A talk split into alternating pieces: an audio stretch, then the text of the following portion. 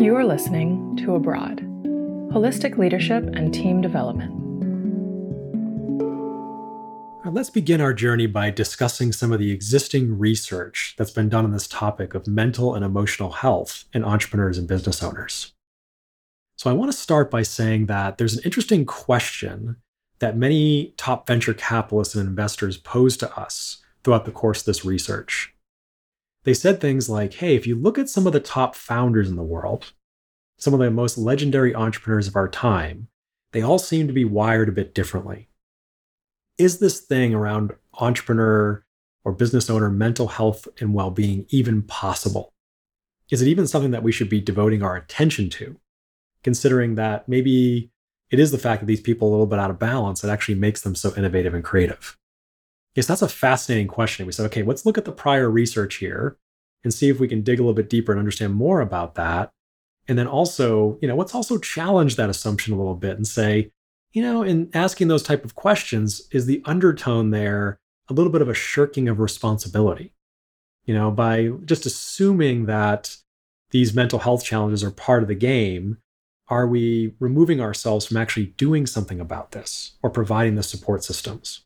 These are really important questions. So, as we looked at the prior research, one of the first things that we found was that there was this article called The Psychological Price of Entrepreneurship. And this was published in 2014 by Inc. magazine. And interestingly, it became one of the most widely read pieces in the magazine's history, and it even won a prestigious journalism award. So, what the article did was it featured the behind the scenes struggles that many top founders and venture capitalists were facing including the story of founder Jody Sherman, uh, who was the founder of EcoMom, and he took his own life after the company failed. And that really shook up the entrepreneurial world when that happened. And in this article, uh, there was a Brad Feld, who's a, a venture capitalist. Uh, he courageously shared a lot about his own challenges with mental health and well being. And after the article was released, thousands of entrepreneurs from around the world reached out, thanking Brad Feld for sharing his experience and what Brad said after was, you know, you'd be surprised who some of these entrepreneurs were. You know, some of them were some of the top leaders of our time. So this article started bringing attention to this in a, in a really amazing way, and we want to acknowledge and appreciate that. And then there was another study that was done by the High Growth Ventures Division of KPMG Australia. And what they did was they looked at 70 founders in their ecosystem to look at kind of the behavioral and lifestyle habits that the entrepreneurs were demonstrating. And so what they found was that entrepreneurs were on average working 64 hours a week. So they were putting in, you know, 50% more hours than the average person's work week.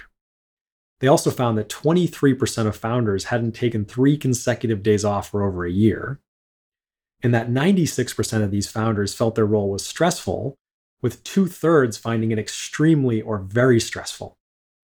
So, again, here's another great example of how there's articles and research that are highlighting you know across the world that you know stress and burnout and not having enough time and feeling stretched thin like all these things seem to be occurring for our leaders.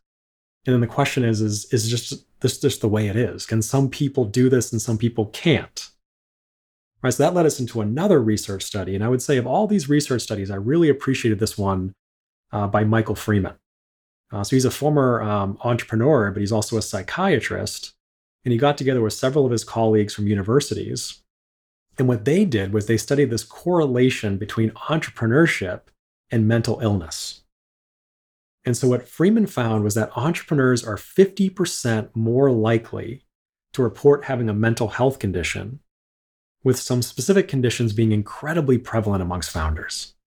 Okay, so the research found that entrepreneurs are 10 times more likely to suffer from bipolar six times more likely to suffer from ADHD, three times more likely uh, to suffer from substance abuse, two times more likely to have suicidal thoughts, two times more likely to feel depression, and two times more likely to have a psychiatric hospitalization.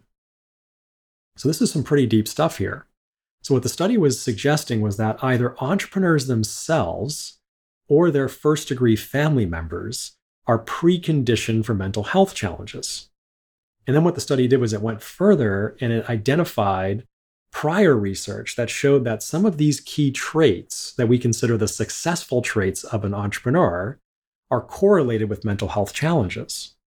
So, for example, um, entrepreneurs are typically more creative and innovative, right? And so that creativity and innovativeness has been linked with psychosis, bipolarity, depression, ADHD, and substance abuse. Also, prior research found that goal attainment and high achievement was correlated with bipolarity. So, in Freeman's words, what he said was bipolarity has been linked to having ambitious goals, expecting to succeed, uh, goal engagement and zealous pursuit, striving, and goal attainment.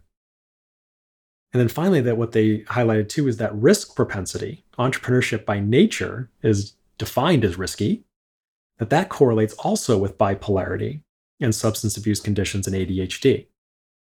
So as we look at this particular study, we can see some of the flavors of what those uh, top venture capitalists are offering, which is that yeah, you know, some of these legendary entrepreneurs are wired a little bit differently.